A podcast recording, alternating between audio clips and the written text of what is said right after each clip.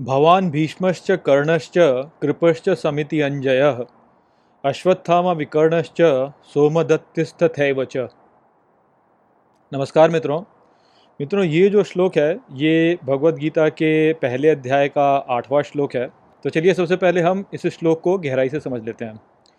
तो जो श्लोक है, वो चालू होता है, भवान भीष्मश्च कर्णश्च, अर्थात आप और भीम और कर्ण फिर कृपश्च समिति अंजय, अर्थात, और युद्ध में विजयी कृप, अश्वत्थामा विकर्णश्च, अर्थात अश्वत्थामा और विकर्ण सोमदत्तस्थ च अर्थात, और सोमदत्त का पुत्र। तो ये जो श्लोक है, इसका अर्थ हो जाता है कि आप और भीष्म और कर्ण और युद्ध में विजयी कृप और अश्वत्थामा और विकर्ण और सोमदत्त का पुत्र। अब यदि आप गीता के जो मेरे पिछले वीडियोस हैं उन सबको देख रहे हैं तो आपको पता है कि गीता का जो ये भाग है, इस भाग में दुर्योधन और द्रोणाचार्य के बीच में बातचीत हो रही है और दुर्योधन जो है वो द्रोणाचार्य को दोनों ही सेनाओं के बारे में बता रहे हैं और जो पिछले श्लोक हमने देखे वहाँ पर दुर्योधन ने जो है पांडवों की सेना के बारे में बताया और उसमें जो भी बड़े बड़े योद्धा हैं उनके बारे में बताया और पिछले श्लोक में हमने देखा कि दुर्योधन जो थे वो बोल रहे थे कि अब मैं जो है अपनी सेना के बारे में बताता हूँ। और यहाँ पे इस श्लोक में जो है वो फिर जो कौरव सेना है, उसके जो बड़े बड़े महारथी हैं, उनका नाम यहाँ पे गिना रहे हैं। तो उसी में हम देख सकते हैं यहाँ पे कि सबके नाम यहाँ पे हमें देखने को मिल रहे हैं कि भवान यानी आप आप जो कि हैं द्रोणाचार्य और भीष्म और कर्ण और आचार्य कृप जो हैं, वो फिर अश्वत्थामा और विकर्ण और सोमदत्त का पुत्र। तो इन सब के नाम यहाँ पे बता रहे हैं। तो आप देख सकते हैं यहाँ पे कि ये जो योद्धा हैं, जैसे भीष्म हो गए, कर्ण हो गए, द्रोणाचार्य हो गए, अश्वत्थामा हो गए, ये निश्चित ही रूप से हम देखें तो ये जो योद्धा हैं, ये जो पांडव सेना के योद्धा हैं, उनकी तुलना में कहीं अधिक शक्तिशाली हमें देखने को मिलते हैं। यदि आप देखें तो जो पांडव सेना, उसमें जो मुख्य रूप से हम देखें तो अर्जुन, भीम दिखते हैं, दो बड़े और यहाँ पर जो है हमें इतने सारे यहाँ पे दिखते हैं। तो एक तो वो हम यहाँ पे निश्चित रूप से देख सकते हैं कि हाँ जो कौरव आर्मी थी वो जो थी वो अधिक शक्तिशाली और बलशाली थी। और यहाँ पर यदि मैं आपको बताऊँ तो आप ये जो भीष्म हैं, कर्ण हैं या अश्वत्थामा इनके बारे में तो मुझे लगता है कि आप सभी जानते होंगे कि ये कौन है। तो इनके बारे में और गहराई से बताने की यहाँ पर मुझे लगता है कि कोई आवश्यकता नहीं है। जो आचार्य कृप हैं, उनके बारे में भी आप जानते हो कि वो जो है, वो इनके कुलगुरु हुआ करते थे। जो कुरु साम्राज्य के कुलगुरु हुआ करते थे और वो द्रोणाचार्य के साले थे मुझे लगता है। हाँ साले थे उनके। तो आ, तो ये उसके पश्चात मैं यहाँ पे जो आपको विकर्ण और सोमदत्त के पुत्र के बारे में बताना चाहूँगा क्योंकि उनकी जो कथा है उनसे भी हम कुछ सीख सकते हैं। तो जो विकर्ण है उनके बारे में मुझे लगता है कि आप लोग जानते हो कि ये जो हैं ये कौरवों में थे और ये तीसरे पुत्र थे धृतराष्ट्र और गांधारी के। तो जो पहले हैं तो दुर्योधन फिर दुशासन और फिर जो तीसरे हैं वो विकर्ण हैं। और जब, जो कौरव कौरव कोर्ट में जब जो है, ये द्रौपदी के साथ में जो दुर्व्यवहार हुआ था, जो उस समय पर जो है, विकर्ण जो थे, उन्होंने दुर्योधन और दुशासन को डांटा था और कहा था कि, जो आप यहाँ पे कर रहे हैं, आपको ये सब नहीं करना चाहिए, ये धर्म के विरुद्ध है। तो उन्होंने वहाँ पर भी जो है, पांडवों का साथ दिया था। तो ये उस रूप में देखा जाए तो इनको एक अच्छे रूप में दिखाया गया है। और जब युद्ध हुआ था तो उस समय पे भीम ने एक प्रतिज्ञा ली थी कि वो सभी के सभी कौरवों को कौरवों के जो सौ कौरव हैं उन सभी को मार देंगे। तो युद्ध में जो है विकर्ण जो थे उन्होंने युद्ध में ये निर्णय लिया कि वो कौरवों की ओर से लड़ेंगे, क्योंकि उनको लगता था कि उनके भाई हैं तो उनको अपने भाइयों का साथ देना चाहिए। तो जब ये लड़ रहे थे तो उस समय युद्ध में भीष्म, भीम के साथ में इनका युद्ध हुआ और भीम ने कहा कि मैं विकर्ण में तुमको नहीं माना चाहता हूँ क्योंकि तुमने मेरा हमारा साथ दिया था। परंतु उस समय पर विकर्ण बोलते हैं कि नहीं उस समय मैं धर्म का साथ मैंने वहाँ पे दिया था और इस समय मैं धर्म मेरा धर्म जो है वो ये है कि मैं अपने भाई के साथ में और अपने परिवार की ओर से लड़ूँ। तो तब जो है ये भीम से लड़ते हैं और भीम इनको मार देते हैं। तो ये जो कथा है विकर्ण की ये कथा आ, कुछ एक शिक्षा देती है हमें। यदि आप रामायण देखें तो वहाँ पर भी जो कुंभकर्ण है उनकी भी यही कथा है कि वो भी जो है रावण को रावण पे गुस्सा होते हैं रावण पे क्रोध करते हैं और कहते हैं कि तुमको सीता को नहीं लेके आना चाहिए था, परंतु फिर वो रावण की ओर से ही लड़ते हैं और तब राम के हाथों मारे जाते हैं। उसी रूप में यहाँ पे विकर्ण की ये कथा है कि उन्होंने भी जो है अपने भाई दुर्योधन को बोला कि तुम्हें ऐसा नहीं करना चाहिए था, परंतु फिर युद्ध जो है उन्होंने उसकी ओर से ही करा और फिर युद्ध में मारे गए। तो यहाँ पर जो सीख हमें मिलती है वो यही है कि आपको जो है धर्म का साथ देना चाहिए, ना कि अपने परिवार का साथ। अर्थात धर्म, आपको ऐसा लग सकता है कि जो धर्म है वो अपने परिवार की रक्षा करने में है, परंतु कई बार ऐसा भी हो सकता है कि आपका जो परिवार है, वो धर्म की ओर ना हो, वो कुछ अधर्म कर रहा हो तो उस समय पे आपको अपने परिवार से दूर हट जाना चाहिए और धर्म की ओर चले जाना चाहिए। यदि आप उस समय भी अधर्म की उस समय पर अपने परिवार का साथ देंगे तो आप अधर्म की के साथ हो जाएँगे। उसी का एक और पैरल जो हम देखते हैं, वो दोनों ही कथाओं में रामायण और महाभारत में वही है। जैसे रामायण में जो है, विभीषण का नाम है। विभीषण होते हैं, वो अपने परिवार से दूर चले जाते हैं और धर्म की ओर चले जाते हैं।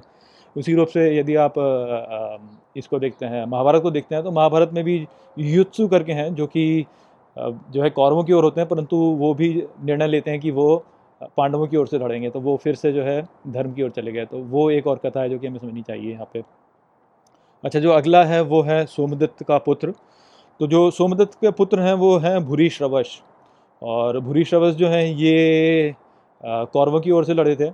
और ये जो है, देखा जाए तो ये भी इनका भी जो है यादव परिवार से संबंध है, क्योंकि इनके जो दादा थे, वो देवकी के स्वयंवर में गए थे। यहाँ पर कि वसुदेव जो थे, वो देवकी के साथ विवाह कर पाए थे। तो इनका भी जो है यादव कुल से थोड़ा संबंध है। और ये जब युद्ध कर रहे होते तो इनकी भी एक अच्छी कथा है, महाभारत के युद्ध में कि ये जो है, ये सत्याकी से लड़ते हैं। सत्याकी जैसे हमने पहले देखा, युयुधान जो पिछले श्लोकों में मैंने बताया आपको। तो ये सत्याकी से लड़ते हैं। सत्याकी जो है वो इनसे लड़ने से पहले गुरु द्रोणाचार्य से लड़ रहे होते हैं इस कारण से थक गए होते हैं। तो जब वो फिर भूरी श्रवस से लड़ते हैं तो भूरी श्रवस जो है, उन दोनों के साथ में शस्त्रों से लड़ते हैं पहले, परंतु फिर दोनों के शस्त्र जो होते हैं, वो नष्ट हो जाते हैं तो फिर वो हाथों से लड़ाई करते हैं। और क्योंकि सत्या की थके हुए होते हैं तो इसलिए भूरी श्रवस जो है, वो उन पर हावी हो जाते हैं।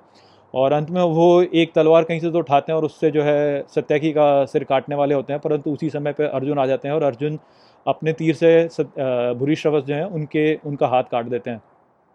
तो ये देखकर फिर भूरी श्रवस जो है वो अर्जुन से कहते हैं कि तुमने ऐसा क्यों किया? मैं तुमसे नहीं नहीं लड़ रहा था, तुमने फिर मुझको, मुझ पर हमला क्यों किया? तो उस समय फिर अर्जुन बोलते हैं कि तुम एक निहत्ते सत्याकी का सिर काटने का प्रयास कर रहे थे, इस कारण से जो है मैंने तुम पर आक्रमण किया। और दूसरा ये कि तुमने जो है अभिमन्यु के साथ में भी युद्ध किया था वो भी उस समय निहत्ता ही मारा गया था। तो क्योंकि तुम ऐसा कर रहे हो इस कारण से जो है मैंने तुम पर यहाँ पर आक्रमण किया। तो ये सुनकर फिर बुरी श्रवस जो होते हैं वो दुखी हो जाते हैं। उनको लगता है कि वो गलत काम कर रहे थे और इस कारण से वो फिर ध्यान में बैठ जाते हैं और जब वो ध्यान में बैठते हैं तब सत्याकी जो है उनकी ही तलवार को उठाकर उनका सिर काट देते हैं।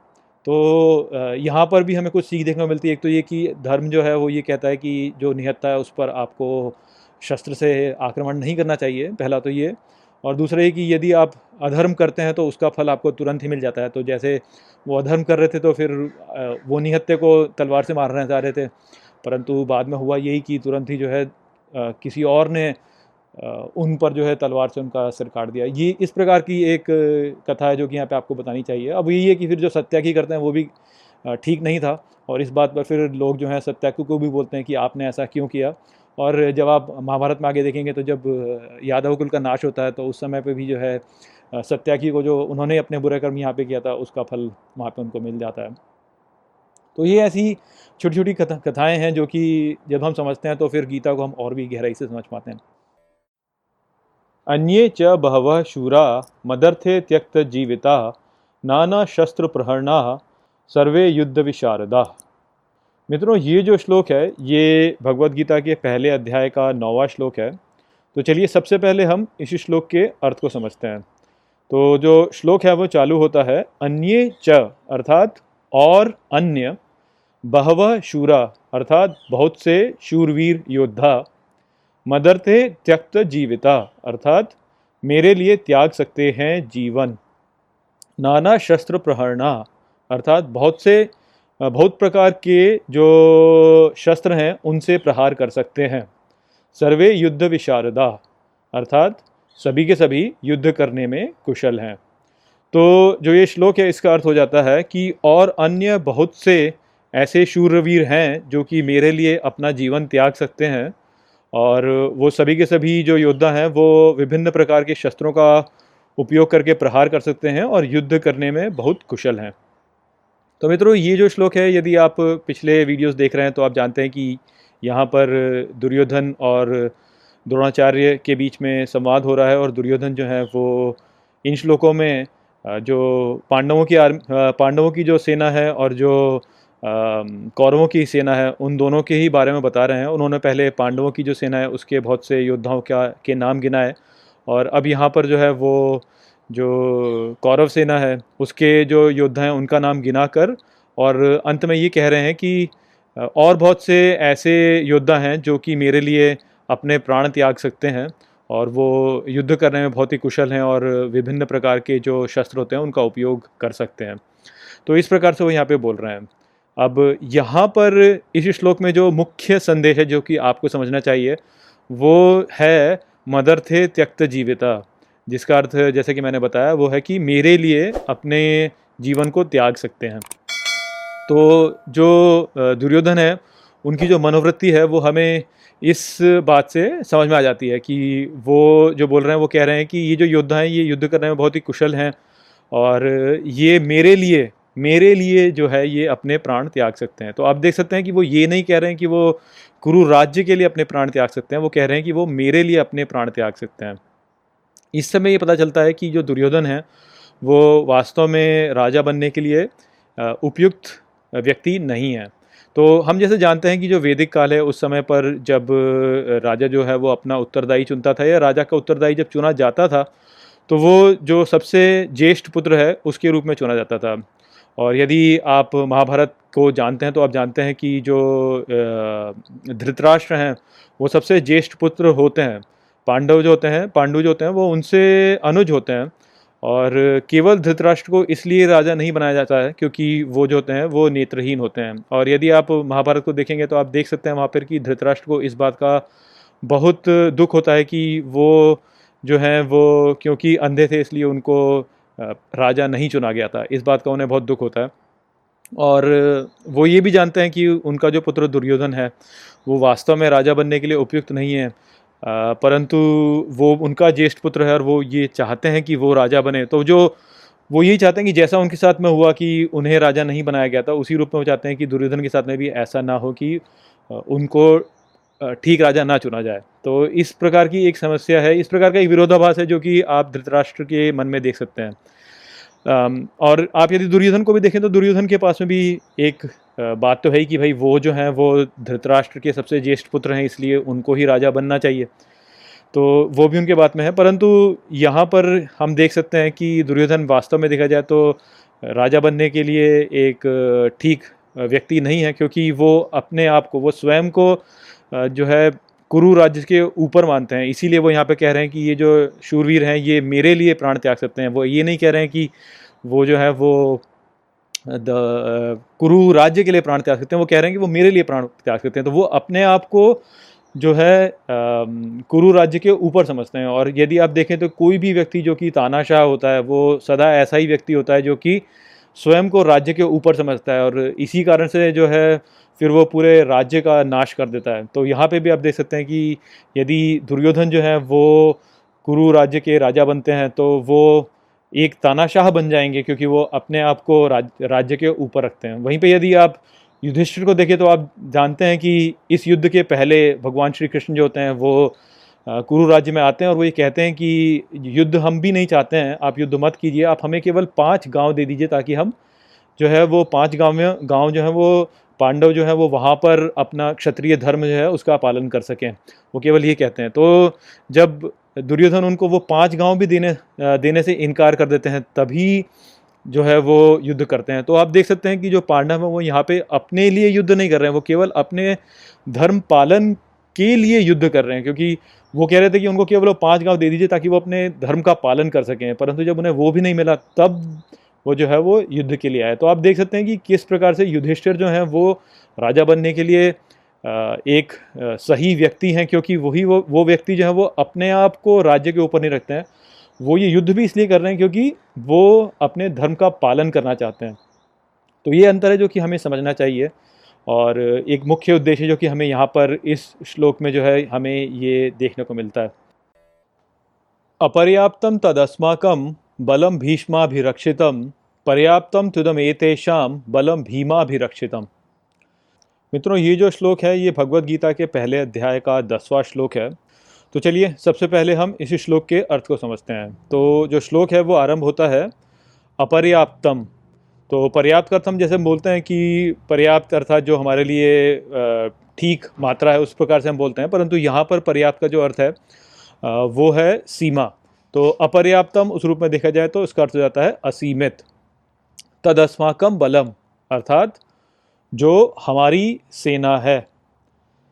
फिर, भीष्मा भी रक्षितम, अर्थात जो कि भीष्म द्वारा रक्षित है। फिर आगे होता है पर्याप्तम, अर्थात सीमित। तुदम एतेषाम बलम, अर्थात उनकी पूरी या संपूर्ण सेना, भीमा भी रक्षितम, अर्थात जो भीम द्वारा रक्षित है। तो जो ये श्लोक है, इसका पूरा अर्थ हो गया कि असीमित है हमारी सेना जो कि भीष्म द्वारा रक्षित है और सीमित है उनकी संपूर्ण सेना जो कि भीम द्वारा रक्षित है।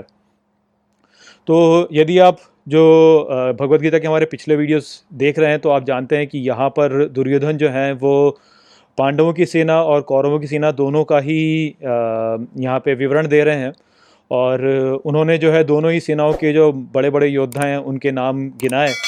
और अब ये अंतिम श्लोक है, जहाँ पर कि वो इन दोनों सेनाओं के बारे में बता रहे हैं। और वो एक रूप से निष्कर्ष निकाल रहे हैं और कह रहे हैं कि जो पांडवों की सेना है, वो सीमित है और जो हमारी सेना है, वो असीमित है। तो इस श्लोक से जो है, जो दुर्योधन का रुझान है, वो हमें अब स्पष्ट रूप से दिख जाता है कि वो बहुत ही भ्रमित स्थिति में इस समय पर हैं। क्योंकि उनको ये लगता है कि जो उनकी सेना है, वो असीमित है। और ऐसा उनको इसलिए लगता है क्योंकि उनकी जो सेना है, वो भीष्म द्वारा रक्षित है। और भीष्म, जैसा कि हम जानते हैं कि उनको जो है इच्छा मृत्यु का वरदान मिला हुआ है तो हो सकता है इसी कारण से दुर्योधन जो है, वो ये सोचते हैं कि उनकी सेना असीमित है क्योंकि वो भीष्म द्वारा रक्षित है और भीष्म जो है, उनको कोई मार नहीं सकता क्योंकि वो केवल अपनी ही इच्छा से मर सकते हैं। और दुर्योधन को ये लगता है कि जो जो पांडवों की सेना है वो सीमित है, क्योंकि वो जो सेना है वो भीम द्वारा रक्षित है और भीम के पास में ऐसा कुछ भी वरदान नहीं है। दुर्योधन को यहाँ पे ये बिल्कुल भी नहीं दिख रहा है कि जो पांडवों की सेना है, उनमें भगवान श्री कृष्ण उनके साथ में है और भगवान श्री कृष्ण जैसा कि हम जानते हैं कि ब्रह्म स्वरूप हैं, वो ही विष्णु का अवतार हैं।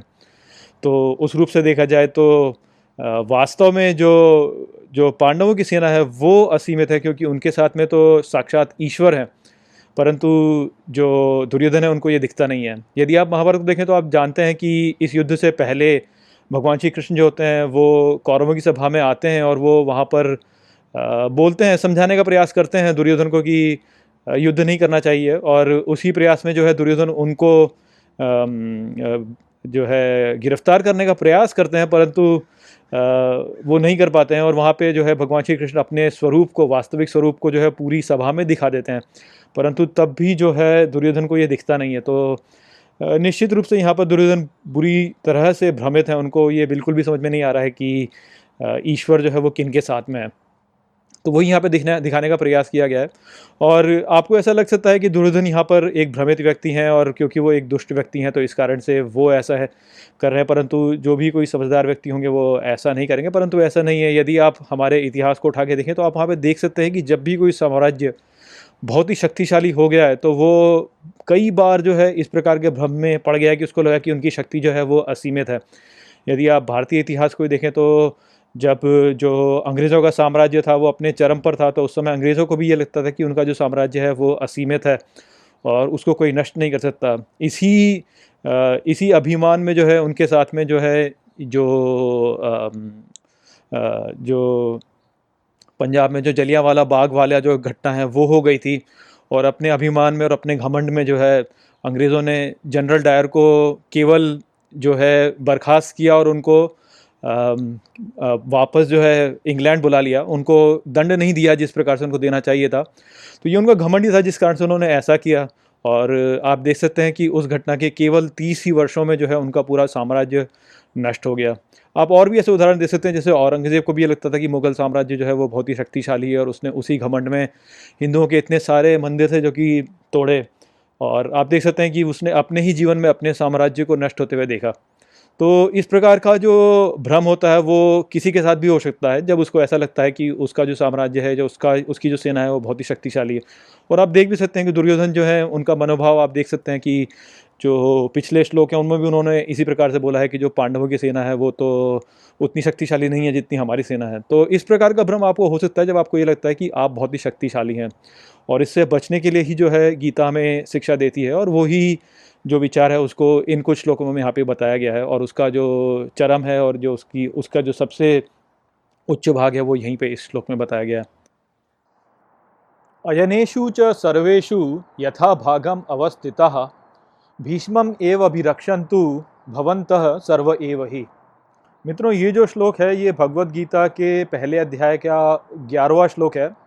चलिए सबसे पहले हम इस श्लोक के अर्थ को समझते हैं। तो जो श्लोक है, वो चालू होता है अयनेशु च सर्वेशु अर्थात और सभी जा करके यथा भागम अवस्थिता। अर्थात जो भी उनका भाग है, वहाँ पर जाके स्थित हो जाएँ। भीष्मम एव अभिरक्षन्तु, अर्थात भीष्म ही की रक्षा करने के लिए भवंतः सर्व एव ही, अर्थात तत्पर हो जाएँ सभी के सभी। तो मित्रों, ये जो श्लोक है, इसका अर्थ अब इस रूप से देखा जाए तो ये हो जाता है कि आप सभी लोग, और जो ये सभी लोग हैं, ये कौरव, जो कौरव सेना है, उसके लोगों को जो है, दुर्योधन यहाँ पे बोल रहे हैं कि आप सभी लोगों जो हैं, वो जा कर के अपने अपने स्थान पर जो उनका भाग है, उसके लिए अवस्थित हो जाएँ, उसके लिए स्थित हो जाएँ, उसके लिए खड़े हो जाएँ, और भीष्म ही की रक्षा के लिए सभी के सभी आप जो लोग हैं, वो तत्पर रहें, इस प्रकार से बोल रहे हैं। तो अब हम देख ही रहे हैं कि यहाँ पर जो है दुर्योधन, पहले तो जो पांडव आर्मी है, जो पांडवों की सेना है, उसके बारे में बोल रहे थे, फिर उसके पश्चात उन्होंने जो है कौरवों की सेना के बारे में बोला, और उन्होंने बोला कि जो उनकी कौरवों की सेना है, वो पांडवों की सेना से अधिक शक्तिशाली है, और अब ये बोल रहे हैं कि आप सभी अपने अपने स्थानों पर जाके खड़े हो जाएँ और भीष्म की रक्षा करने के लिए तत्पर रहें। तो ये जो यहाँ पे आदेश है जो दुर्योधन दे रहे हैं ये बहुत ही विचित्र सा एक आदेश है जो कि वो यहाँ पे दे रहे हैं। आ, क्योंकि वो कह रहे हैं कि आप भीष्म की रक्षा करें सभी को सभी को ये बोल रहे हैं। तो यहाँ पे हम यही सोच सकते हैं कि वो इसलिए बोल रहे हैं क्योंकि दुर्योधन जो है वो ये मानते हैं कि जो उनकी सेना है उनमें जो सबसे बड़े महानायक हैं वो भीष्म हैं। और उनको भीष्म से बहुत आशाएँ हैं उन्हें लगता है कि भीष्म जो है वो उनको ये युद्ध जिता सकते हैं। और इसी को ध्यान में रखते हुए दुर्योधन जो है वो यहाँ पे बोल रहे हैं कि सभी के सभी जो योद्धा हैं कौरव सेना में, वो भीष्म की रक्षा करें, क्योंकि भीष्म जो है वही उनको युद्ध जिताएँगे। तो यहाँ से हम ये देख सकते हैं कि दुर्योधन जो है, उनका मन कितना भ्रमित है और कितना वो जो है, दूसरे योद्धाओं को भी भ्रमित कर रहे हैं। क्योंकि हम जानते हैं कि जो भीष्म है, भीष्म पितामह हैं, उनको तो वरदान मिला हुआ है इच्छा मृत्यु का, अर्थात उनको कोई भी मार नहीं सकता, वो केवल अपनी इच्छा पर ही मृत्यु को प्राप्त हो सकते हैं, ऐसा वरदान उनके पास में है। और वो एक बहुत ही महान योद्धा भी हैं और बहुत ही ज्ञानी व्यक्ति भी हैं। तो ऐसे व्यक्ति को आ, किसी की रक्षा की क्या आवश्यकता? वो अपनी रक्षा बहुत अच्छे से कर सकते हैं। आ, उनको तो नेतृत्व का जो भाग है वो दिया हुआ है। जो भीष्म है वो वो ही हैं जो कि जो कौरव सेना है उसके उसका नेतृत्व करने वाले हैं। तो जो नेतृत्व कर रहे हैं उन्हीं को जो है आप कह रहे हो कि इनकी रक्षा करें तो ये एक बहुत ही विचित्र सा एक आदेश है जो कि दुर्योधन यहाँ पे दे रहे हैं।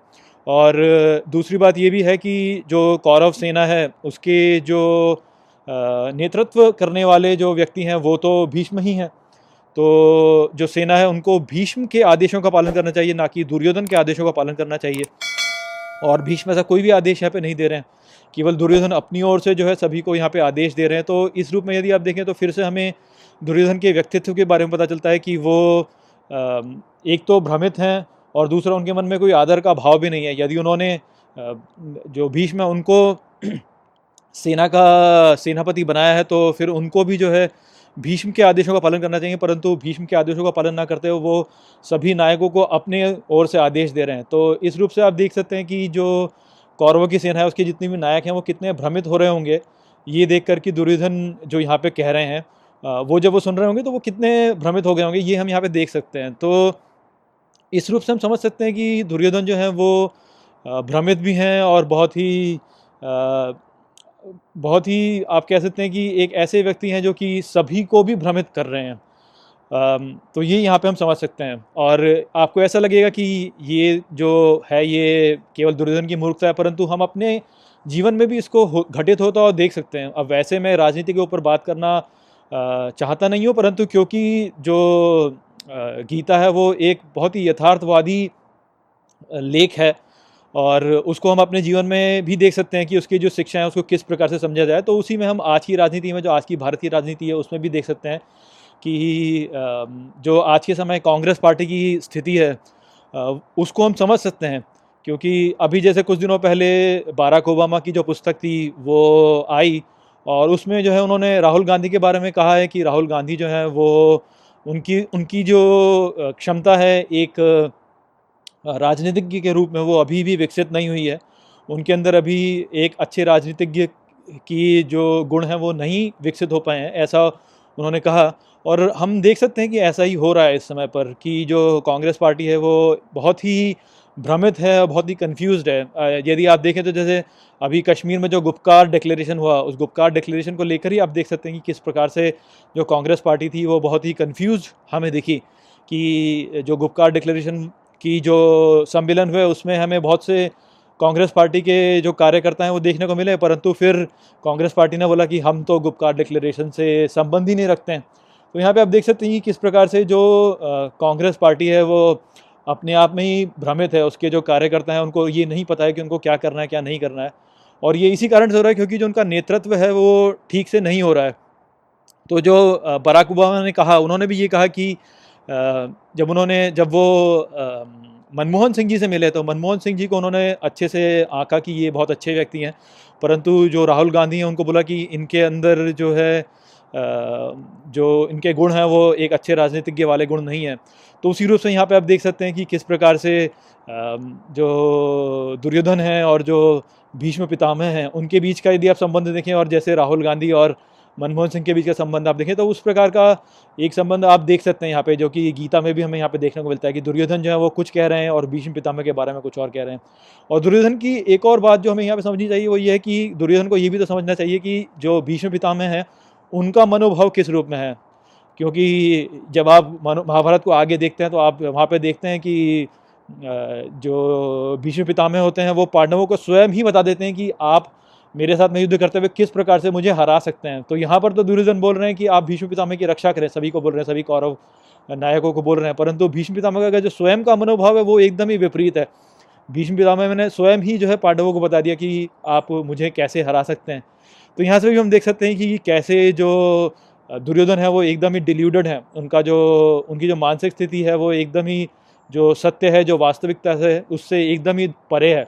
ये भी आप यहाँ पे समझ सकते हैं। तो इस प्रकार की बातें होती हैं जो कि हम अपने जीवन में भी देख सकते हैं और इन शिक्षाओं को जो है हम अपने जीवन में भी लागू कर सकते हैं।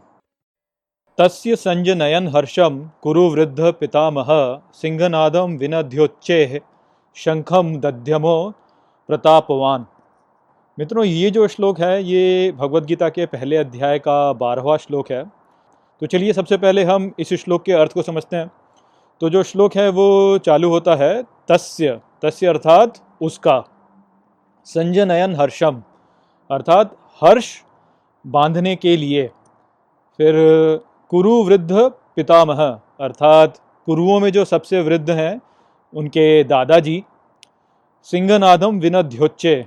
अर्थात शेर की या सिंह की ध्वनि में गरजते हुए शंखम दध्यमो, अर्थात शंख को फूका, प्रतापवान, अर्थात महिमा धारण किए हुए। तो जो श्लोक है, उसका अर्थ हो गया कि उसकी, उसका हर्ष बांधने के लिए कुरुओं में वृद्ध उनके दादाजी, जो कि यहाँ पे भीष्म हैं उन्होंने जो सिंह की गरज है, उसमें शंख को फूका पूरी महिमा में, अपनी पूरी महिमा में। तो यहाँ पर वास्तव में हो क्या रहा है, जो कल का वीडियो था, उसमें हमने देखा था कि जो दुर्योधन थे, वो सभी जो कौरवों के जितने भी वहाँ पे नायक हैं, उनको बोल रहे होते हैं कि इस युद्ध में हमें आप अपने अपने स्थान को धारण कीजिए और आप सभी को भीष्म पितामह की रक्षा करनी है। तो यहाँ सर, यहाँ पर जो है, हमने पिछले वीडियो में यही चर्चा की थी कि जो दुर्योधन है, वो बहुत ही भ्रमित हैं। एक और तो वो ये कह रहे हैं कि जो कौरवों की सेना है, वो अधिक शक्तिशाली और दूसरी ओर जो है वो ये कह रहे हैं कि सभी के सभी को जो है भीष्म पितामह की रक्षा करनी चाहिए। तो ये देखकर निश्चित रूप से जो भीष्म पितामह हैं, जो कि एक बहुत ही समझदार व्यक्ति हैं, बहुत ही शानदार व्यक्ति हैं, वो समझ गए हैं कि जो दुर्योधन है वो थोड़े से शंका में भी हैं, थोड़े से चिंतित भी हैं और उनका जो मन है वो बड़ा, थोड़ा भ्रमित भी है। तो इस कारण से जो है उन्होंने दुर्योधन का जो मन है उसमें हर्ष उत्पन्न करने के लिए और उसको थोड़ा सा उसमें एक ढाढ़स बांधने के लिए उसका, उन्होंने एक सिंह की सिंह की गरज में जो है अपने शंख को बजाया। और आप देख सकते हैं कि यहाँ पर जो शब्द का उपयोग किया गया है भीष्म पितामह के लिए, वो भी बड़ा सुंदर है कुरु वृद्ध अर्थात जैसे होता है ना कि हम बच्चे जब होते हैं, बच्चों में जब कभी भी कुछ इस प्रकार का एक भय होता है या थोड़ा सा उनके मन में शंका उत्पन्न हो रही होती है या वो थोड़े से नर्वस होते हैं जब तो जो हमारे बड़े होते हैं वो हमारे मन में थोड़ा उल्लास लाने के लिए थोड़ा आ, हमें खुश करने के लिए जो है वो कुछ इस प्रकार के कार्य करते हैं। तो उसी प्रकार से जो है यहाँ पर भी दिखाया जा रहा है कि जो कुरु वृद्ध हैं जो भीष्मिता में वो वृद्ध हैं तो वो सबसे बड़े हैं। इनमें उन्होंने जो है दुर्योधन के मन में हर्ष उत्पन्न करने के लिए शंखनाद बजाया। तो वो देख सकते हैं हम यहाँ पे।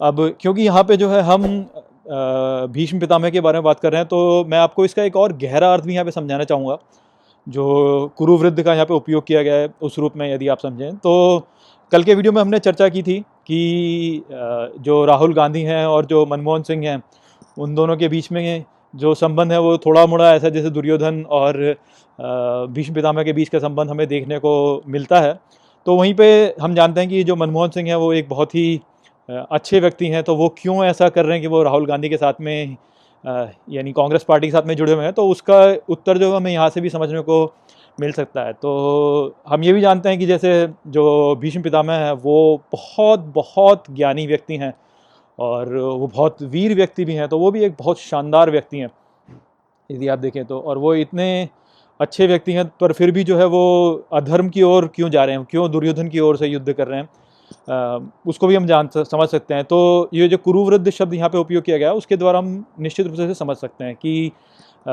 जो भीष्म पितामह हैं, उन्होंने प्रतिज्ञा तो ली हुई है, उन्होंने जो है, एक प्रतिज्ञा तो ये ली है कि वो वो जो है, वो कभी भी विवाह नहीं करेंगे और दूसरी प्रतिज्ञा उन्होंने ये ली है कि वो कभी भी जो कुरु राष्ट्र है, उसमें, उसका उसका राजा कभी नहीं बनेंगे वो। तो आप में से किसी एक व्यक्ति ने जो है मैंने पहले वीडियो में, पहला जो सबसे पहला श्लोक था, उस पर भी ये भी बोला था कि जहाँ पे मैंने कहा था कि जो धृतराष्ट्र है वो इस युद्ध का कारण है तो वहाँ पे कुछ लोगों ने कहा था कि ऐसा नहीं है, मुझे लगता है कि भीष्म पितामह उसका कारण है। तो उस प्रश्न को भी मैं यहाँ पर थोड़ा उत्तर कर दूँगा कि कैसा है। तो तो ये तो है कि भीष्म पितामह ने जो है दो प्रतिज्ञा ली थी। पहली प्रतिज्ञा तो ये ली थी कि वो कुरु राज्य के राजा कभी नहीं बनेंगे, सिंहासन पे तो जो सत्यवती है, उसके जो वंशज होंगे, वही आएँगे। और दूसरा उन्होंने ये कहा था कि वो कभी भी जो है, विवाह नहीं करेंगे, ब्रह्मचर्य रखेंगे। तो ये जो दो उन्होंने प्रतिज्ञा ली थी, ये उन्होंने ली थी अपने पिता की खुशी के लिए, क्योंकि उनके जो पिता थे, वो सत्यवती से प्रेम करते थे और विवाह करना चाहते थे तो इसलिए उन्होंने ये लिया था, ये दो प्रतिज्ञा ली थी। तो यहाँ पे आप देख सकते हैं कि जो ये कुरु राज्य है उसमें उनको उनके पिता ही दिखते हैं, क्योंकि उनके पिता के रूप में ही उनके पिता को प्रसन्न करने के लिए ही उन्होंने ये किया और जो कुरु राज्य है उसके प्रति पूरी अपने आजीवन वो निष्ठावान रहे। तो एक रूप में देखा जाए तो जो भीष्म पितामह हैं, वो कुरु राज्य को ही दिखाते हैं और वो कुरु राज्य में चल रही जितनी परंपराएँ हैं, उनको दर्शाते हैं। और आप ये देख सकते हैं कि जो वृद्ध लोग होते हैं, वो परिवर्तन नहीं करते हैं। और जो राष्ट्र होता है, जो कि लंबा, बड़ा, लंबा चौड़ा, तगड़ा राज्य होता है, बहुत लंबे समय चलता रहा राज्य होता है, उसमें भी परिवर्तन कर पाना बड़ा ही कठिन होता है। तो जो वृद्ध लोग होते हैं, उनमें जो जिस ढर्रे से वो चल रहे होते हैं, उसी ढर्रे पे वो चलते रहते हैं। उनमें परिवर्तन कर पाना संभव नहीं होता है। और इसीलिए जो है, वो फिर अपनी जो उनकी परंपराएँ होती हैं, उन्हीं का पालन करते रहते हैं। तो ठीक उसी प्रकार से यहाँ पर जो पितामह हैं, वो भी, क्योंकि कुरु राज्य में अपने पिता को देखते हैं और अपनी, उन्होंने सारे आजीवन कुरु राज्य में अपने पिता को देखा तो इस कारण से उनके लिए ये संभव नहीं है कि अब वो उससे हट सकें और अपने कुरु राज्य के ऊपर आक्रमण करने वाली सेना के ओर जाके मिल सकें। तो इसलिए यहाँ पे कुरु कुरु वृद्ध बोला जा रहा है उनको, क्योंकि वो अब अब परिवर्तन नहीं कर सकते अपने आचरण में। उनका जो आचरण है वो वैसा ही रहेगा। और यही हम देख सकते हैं मनमोहन सिंह के बारे में भी, क्योंकि वो आजीवन कांग्रेस पार्टी के साथ में रहें। तो अब वो एकदम से कांग्रेस पार्टी को छोड़ दें और कहीं और चले जाएँ, ऐसा संभव नहीं है। अब उनका जो सारा जीवन है वो तो उसी में बीता तो अब वो उसी ढर्रे पे चलेंगे। तो यहाँ पे ये एक रूप से हमें चेतावनी दी जाती है कि कोई भी राज्य जो होता है वो अपनी परंपराओं को चलता है, उसमें परंपराओं में परिवर्तन कर पाना बहुत ही कठिन होता है। और इसी कारण से जो है वो जो राज्य होता है वो अपनी परंपराओं से बंध जाता है और उसी से उसकी प्रतिज्ञा भी बन जाती है। तो इसी रूप में यहाँ पे भीष्म पितामह जो वो भी अपनी प्रतिज्ञा से बंध गए हैं और इस कारण से वो अब अधर्म की ओर चले गए हैं तो ठीक उसी प्रकार से जो राज्य होता है, वो जब अपनी प्रतिज्ञाओं से या अपने परंपराओं से बंध जाता है तो वो फिर यदि परिवर्तन नहीं करेगा तो वो भी अधर्म की ओर चला जाएगा। इस प्रकार का एक भाव है जो कि हम यहाँ पे समझ सकते हैं, और इसीलिए यहाँ पे कुरु वृद्ध का उपयोग किया गया क्योंकि जो वृद्ध लोग होते हैं, या जो भी परंपरा बहुत लंबे समय से चली आ रही है, उनमें परिवर्तन कर पाना बहुत ही कठिन होता है। वृद्ध लोगों के लिए भी अपने मन में, अपने अंदर परिवर्तन कर पाना बहुत ही कठिन होता है। तो वो भी एक संदेश है जो कि यहाँ पे गीता द्वारा हमें दिया जा रहा है। ततः शंखाश्च भैर्यश्च पणवानक गोमुखा सहसे वाभ्य हन्यंत स शब्दस्तुमुलो अभवत। मित्रों, ये जो श्लोक है, ये भगवत गीता के पहले अध्याय का तेरहवां श्लोक है। तो चलिए सबसे पहले इसके अर्थ को हम समझते हैं। तो जो श्लोक है, वो कहता है, ततः शंखाश्च भैर्यश्च। अर्थात, तब शंखों और नगाड़ों, पणवानक गोमुखा और सेना के ढोल और बिगुल सहसे वाभ्य हन्यंत पूरे उत्साह के साथ बजने लगे सशब्दास तुमुलो अभवत। अर्थात सशब्दस तुमुलो अभवत। अर्थात, जिनकी ध्वनि चारों स्थानों पर या सभी स्थानों पर फैल गई। तो ये जो श्लोक है, इसका अर्थ इस रूप से देखा जाए तो है कि तब शंखों को, नगाड़ों को और ढोलों को जो सेना उपयोग में लाती है और बिगुलों को, उनको बहुत ही उत्साह के साथ बजाया जाने लगा और उनकी जो ध्वनि है वो पूरे पर्यावरण में या सभी स्थानों पर फैल गई। तो अब आपने जो कल का वीडियो यदि देखा हो तो आप जानते हैं कि यहाँ पर जो वहाँ पर वही होता है कि जो भीष्म पितामह होते हैं वो दुर्योधन का ढाढ़स बढ़ाने के लिए या हर्ष उत्पन्न करने के लिए उसके मन में वो शंख को बजाते हैं। और जब वो शंख को बजाते हैं तो उसके पश्चात फिर चारों ओर सभी लोग शंखों को, नगाड़ों को, ढोलों को या बिगलों को बजाने लगते हैं। वो इसी श्लोक में यहाँ पे बताया जा रहा है। और ये तो हम समझ सकते हैं कि यहाँ पर वास्तव में दो पांडव और कौरव की सेनाएँ हैं जो कि एक दूसरे के सामने खड़ी हैं और एक बहुत ही घमासान युद्ध छिड़ने वाला है। तो निश्चित सी बात है कि लोगों के मन में कुछ विचार उत्पन्न हो रहे होते हैं और ताकि सभी लोगों का जो मनोबल है वो बढ़ाया जाए। इसी को लेकर जो है यहाँ पर ये सारे जो हमारे ढोल वगैरह हैं, इनको बजाया जा रहा है शंखों को बजाया जा रहा है।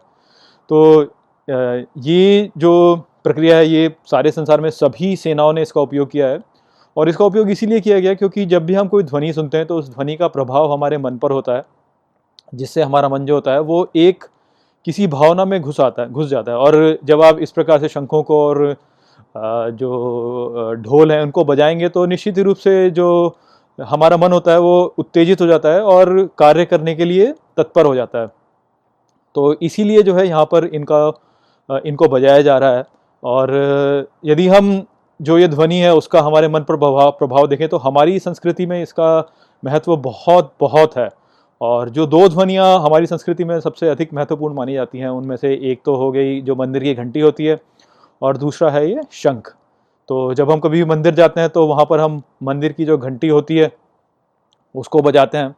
और आपने ध्यान दिया होगा कि मंदिर की घंटी को बजाते ही हमारा मन जो होता है, वो केंद्रित हो जाता है और एकदम ध्यान की मुद्रा में चला जाता है और शांत हो जाता है। तो जो मैंने ओम का जो मैंने वीडियो अपना पहले लगाया था, उसमें मैंने जब ओम को समझाया था तो मैंने बताया था कि जो मंदिर घंटी होती है, वो ओम के जैसी होती है और ओम जो ध्वनि होती है, वो हमारे मन को केंद्रित कर देती है। तो उसी रूप में जब आप देखते हैं कि जब आप मंदिर घंटी बजाते हैं तो आपका मन जो होता है, केंद्रित हो जाता है। परंतु आपने देखा होगा कि जब भी हम कभी यज्ञ करते हैं या कुछ भी पूजा अनुष्ठान करते हैं तो उसके पहले हम शंख बजाते हैं। और यदि आप अपने मन पर उस समय ध्यान दें तो आप देख सकते हैं कि जब आप शंख की ध्वनि को सुनते हैं, तब भी आपका मन जो होता है वो केंद्रित हो जाता है। परंतु वो एक भिन्न रूप में केंद्रित होता है, वो कार्य करने के रूप में केंद्रित हो जाता है कि आपका मन जो होता है फिर सभी जगहों से हट जाता है और जो कार्य आप कर रहे हैं, उस पर केंद्रित होता है। तो यही शंख की, शंख का महत्व है और यदि आप शंख की ध्वनि को देखें तो वो ध्वनि भी ओम की ध्वनि से संबंधित है। जिस प्रकार से ओम की ध्वनि होती है, वैसे ही शंख की ध्वनि भी होती है। और वो जो ध्वनि होती है, वो हमारा मन केंद्रित करती है, परंतु वो हमारे मन में उत्साह उत्पन्न करती है। तो अब आगे के श्लोकों में आप देखेंगे कि किस प्रकार से फिर सभी के सभी जो योद्धा थे, उन्होंने अपने शंख बजाने लगे। तो वो जो शंख बजा रहे हैं, वो इसीलिए बजा रहे हैं क्योंकि अब उनको युद्ध करना है और वो ही कर्म है उनका और वो ही उनका धर्म है। तो उसी की ओर वो केंद्रित हैं, इस कारण से जो है वो शंख बजाने लगते हैं। अच्छा एक और बहुत महत्वपूर्ण बात है जो कि हमें समझनी चाहिए, वो ये है कि वैसे तो जो मंदिरी घंटी है और जो शंख है, वो दोनों ही ओम से संबंधित है, परंतु एक ध्वनि जो होती है, वो हमारे को जो है शांत कर देती है, जबकि जो दूसरी ध्वनि होती है, वो हमको उत्तेजित कर देती है। तो इससे हमें ये समझना चाहिए कि ओम का संबंध केवल शांति से नहीं है, ओम का संबंध उत्तेजना से भी है। वास्तव हमारे जीवन में सभी जो चीज़ें हैं, उसमें हमें ओम का स्मरण स्मरण करना चाहिए, और जब हम कुछ भी कर रहे होते हैं तो ओम के द्वारा केंद्रित रूप से करें, भले ही शांत हों, भले ही अपना कार्य करें, कुछ भी करें, केंद्रित रूप से करें, वही यहाँ पे हमें बताया जा रहा है। और ये जो उत्तेजना की भावना होती है या जो शांति की भावना होती है वो तो हमारी जो हमारा जो मन है वो वैसा ही बनाया गया जैसे जब आप किसी को कहते हैं कि आप सो जाइए तो हम ऐसे बोलते हैं कि सो जाओ धीरे से बोलते हैं तो वो एक मंदिरीय घंटी के रूप में ही वो ध्वनि हो जाती है। वहीं पर यदि हम सबको अपनी ओर बुला रहे हो अपनी ओर अपना आकर मन का आ, लोगों का ध्यान अपनी ओर आकर्षित करना चाहें तो हम फिर चिल्लाने लगते हैं बोलते हैं सुनो सुनो सुनो तो वो उसमें एक उत्तेजना वाला भाव होता है। ठीक उसी प्रकार से जो मंदिरी घंटी होती है उसमें एक शांति वाला भाव होता है जो हमारा जो शंख होता है उसमें एक उत्तेजना वाला भाव होता है। तो भाव तो उसमें भिन्न है, परंतु दोनों में ही ओम उपस्थित है। तो इसी रूप से हमें समझना चाहिए कि ओम जो है वो सभी कुछ है। केवल शांत नहीं है, वो उत्तेजना से भी संबंधित है। ततः श्वेतेर हयेर युक्ते महती स्यंदने स्थितौ माधव पांडवश्चैव दिव्यो शंखो प्रदध्य मतुः मित्रों, ये जो श्लोक है, ये भगवत गीता के पहले अध्याय का चौदहवा श्लोक है। तो चलिए, सबसे पहले हम इस श्लोक के अर्थ को समझते हैं। तो जो श्लोक है, वो आरंभ होता है, ततः श्वेतेर हयेर युक्ते। अर्थात, तब श्वेत अश्वों से युक्त महती स्यंदने स्थितो। अर्थात, महान युद्ध के रथ में स्थित माधव पांडवश्चैव। अर्थात, माधव और पांडव दिव्यो शंखो प्रदध्य मतु उन्होंने अपने दिव्य शंखों में फूका। तो जो श्लोक है उसका अर्थ हो गया कि तब जो अपने युद्ध वाले रथ में जो कि श्वेत अश्वों से युक्त था, उसमें स्थित माधव और पांडव उन दोनों ने अपने दिव्य शंखों को फूंका। तो यहाँ पर अब आप ये तो जानते ही हैं कि माधव जो है वो यहाँ पे भगवान श्री कृष्ण हैं और पांडव जो हैं वो यहाँ पर अर्जुन हैं। तो ये जो भगवत गीता का श्लोक है, यहाँ पे सबसे पहली बार दोनों भगवान श्री कृष्ण और अर्जुन जो है उनका वर्णन हो रहा है। और जो वर्णन होता है उसमें आरंभ में ही बताया जाता है कि वो दोनों उस समय उन दोनों ने अपने शंखों में फूंका। तो जैसा कि हम कल के वीडियो में चर्चा कर चुके हैं कि हम किसी भी कार्य को जब चालू करते हैं तो उस कार्य को चालू करने, करते समय जो है शंख को, का उपयोग किया जाता है। तो और यहाँ पर जो है, ये जो भगवत गीता है, यहाँ पर भगवान श्री कृष्ण और अर्जुन के बीच में ही संवाद है। तो वो संवाद अब आरंभ होने ही वाला है और उसको दिखाने के लिए ही जो है यहाँ पर ये शंख की बात हो रही है कि उन्होंने जो है अपने शंख में फूंका। अभी आगे के कुछ और श्लोक आएँगे जहाँ पर कि और बाकी लोग हैं जो कि शंखों को फूकेंगे। परंतु मुख्य रूप से जो बताना चाहा है वो यही है कि यहाँ से जो है भगवत गीता के उपदेश अब आरंभ होने वाले हैं। तो ये हमें यहाँ पे समझना चाहिए। दूसरी जो महत्वपूर्ण बात है वो ये है कि यहाँ पर जो नाम उपयोग में लाया गया है वो भगवान श्री कृष्ण के लिए माधव लाया गया है और अर्जुन के लिए पांडव लाया गया है। तो ये नाम यहाँ पे क्यों लाया गया है और इन नामों के अर्थ क्या होते हैं उसको भी हम समझ लेते हैं। तो जो भारतीय सभ्यता है वहाँ पर ये एक रीति रही है कि आप जिस भी कुल से हैं उसके कुल के नाम के आधार पर ही जो है आपका वो नाम दिया जाता है। तो जैसे आ, मैं यादव हूँ और यादव जो है वो यदु से आता है तो यदु कुल जब आगे बढ़ा तो वहीं से यादव आया। या जैसे भगवान श्री राम है तो भगवान श्री नाम राम जो है वो रघुकुल से आते हैं इसीलिए उनको राघव कहा जाता है। और उसी रूप से जो कौरव हैं, वो कुरु कुल से आते हैं, इसीलिए उनको कौरव कहा जाता है। तो वैसे ही जो है, अर्जुन जो है, वो पांडु के पुत्र हैं तो इसलिए वो पांडु कुल से हो गए, इसलिए उनको पांडव कहा जा रहा है। और जो भगवान श्री कृष्ण हैं, वो यदि देखें तो वो मधु के कुल से आते हैं। वैसे तो वो भी यदु कुल से आते हैं, परंतु यदि वो अपनी, अपने पूर्वजों को देखें, भगवान श्री कृष्ण तो सबसे पहले राजा मधु हुआ करते थे। राजा मधु कि जो पढ़ पोते हैं। वो वृष्णि थे और वृष्णि से भी फिर पाँच पाँच पीढ़ियों आगे यदि आए तो वहाँ पे भगवान श्री कृष्ण आते हैं। तो वो भी जो है फिर मधु के कुल से संबंधित हो गया इसलिए उनको माधव कहा जाता है। तो ये तो एक रूप में से समझा सकता है, परंतु इसका एक गहरा अर्थ भी है और उसको भी हम समझते हैं। तो जो संस्कृत में शब्द पांडु होता है, उसका अर्थ श्वेत भी होता है। तो और श्वेत जो होता है, वो दर्शाता है शुद्धता, पवित्रता को। तो उस रूप में यदि आप समझें तो आप देख सकते हैं कि जो अर्जुन है, वो शुद्ध और पवित्रता को भी दर्शा रहे हैं यहाँ पर, कि जो पांडव हैं, वो जो युद्ध कर रहे हैं, उनका जो युद्ध करने का कारण है, वो शुद्ध और पवित्र है। तो उसको भी यहाँ पे दर्शाया जा रहा है और भगवान श्री कृष्ण जो है, उनको माधव जो बोला जा रहा है तो वो इसलिए बोला जा रहा है क्योंकि माधव जो है, वो मधु सा है और मधु जो होता है, उसको हम जानते हैं कि संस्कृत में उसका अर्थ होता है जो शहद हो गया, या जो मीठा होता है, उसको मधुर कहा जाता है। तो इसलिए मधु जो है वो उस रूप में दर्शाया जा रहा है। और हम जानते हैं कि जो मधु होता है, जो शहद होता है, उसकी ओर सभी आकर्षित होते हैं।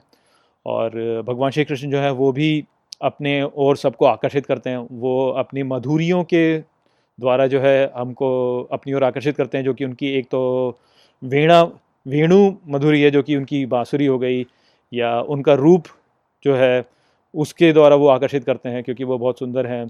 और वो जो है, वो अपनी रास द्वारा, यानी अपने नृत्य द्वारा भी आकर्षित करते हैं और वो अपनी लीला द्वारा सबको आकर्षित करते हैं।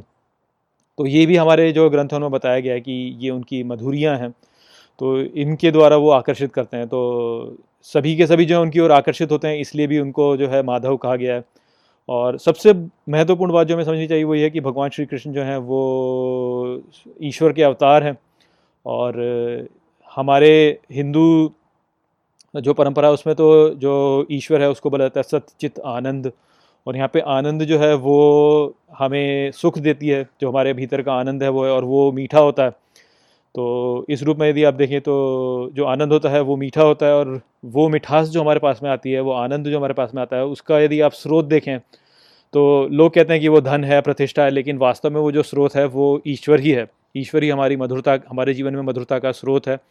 तो उस रूप में यदि आप देखें तो भगवान श्री कृष्ण जो है वही हमारे जीवन में मधुरता का स्रोत है, इसीलिए उनको माधव भी कहा जाता है। तो वही है जो कि हमारे जीवन में मधुरता लेके आते हैं। तो यहाँ पे बहुत से ऐसे रूपक है जिनके द्वारा जो है हम समझ सकते हैं भगवान श्री कृष्ण को और अर्जुन को और उसके द्वारा जो हम गीता को भी फिर गहराई से समझ सकते हैं कि यहाँ पर जो अर्जुन है वो शुद्धता को दर्शा रहे हैं क्योंकि वो जो युद्ध कर रहे हैं, जो कर्म कर रहे हैं, वो उसके पीछे की जो प्रेरणा है वो शुद्ध है। और जो मधुरता हम अपने जीवन में लेते हैं, जो भी मधुरता हम अनुभव करते हैं, वो अनु, मधुरता का जो स्रोत है वो वास्तव में भगवान श्री कृष्ण है। और अपनी मधुरता से ही जो है भगवान श्री कृष्ण हमें अपनी ओर आकर्षित करते हैं। यानी ईश्वर की ओर हम उसकी मधुरता के द्वारा ही आकर्षित होते हैं और जो हमारी मधुरता हमारे जीवन में है, वो, उसका स्रोत जो है वो ईश्वर ही है। तो वो ये है जो कि हमें यहाँ पे बताया गया है। तो इस श्लोक द्वारा गीता में हमें यही समझाया गया है। आशा करता हूँ कि मैंने आपको वो यहाँ पे समझा दिया है। नमस्ते।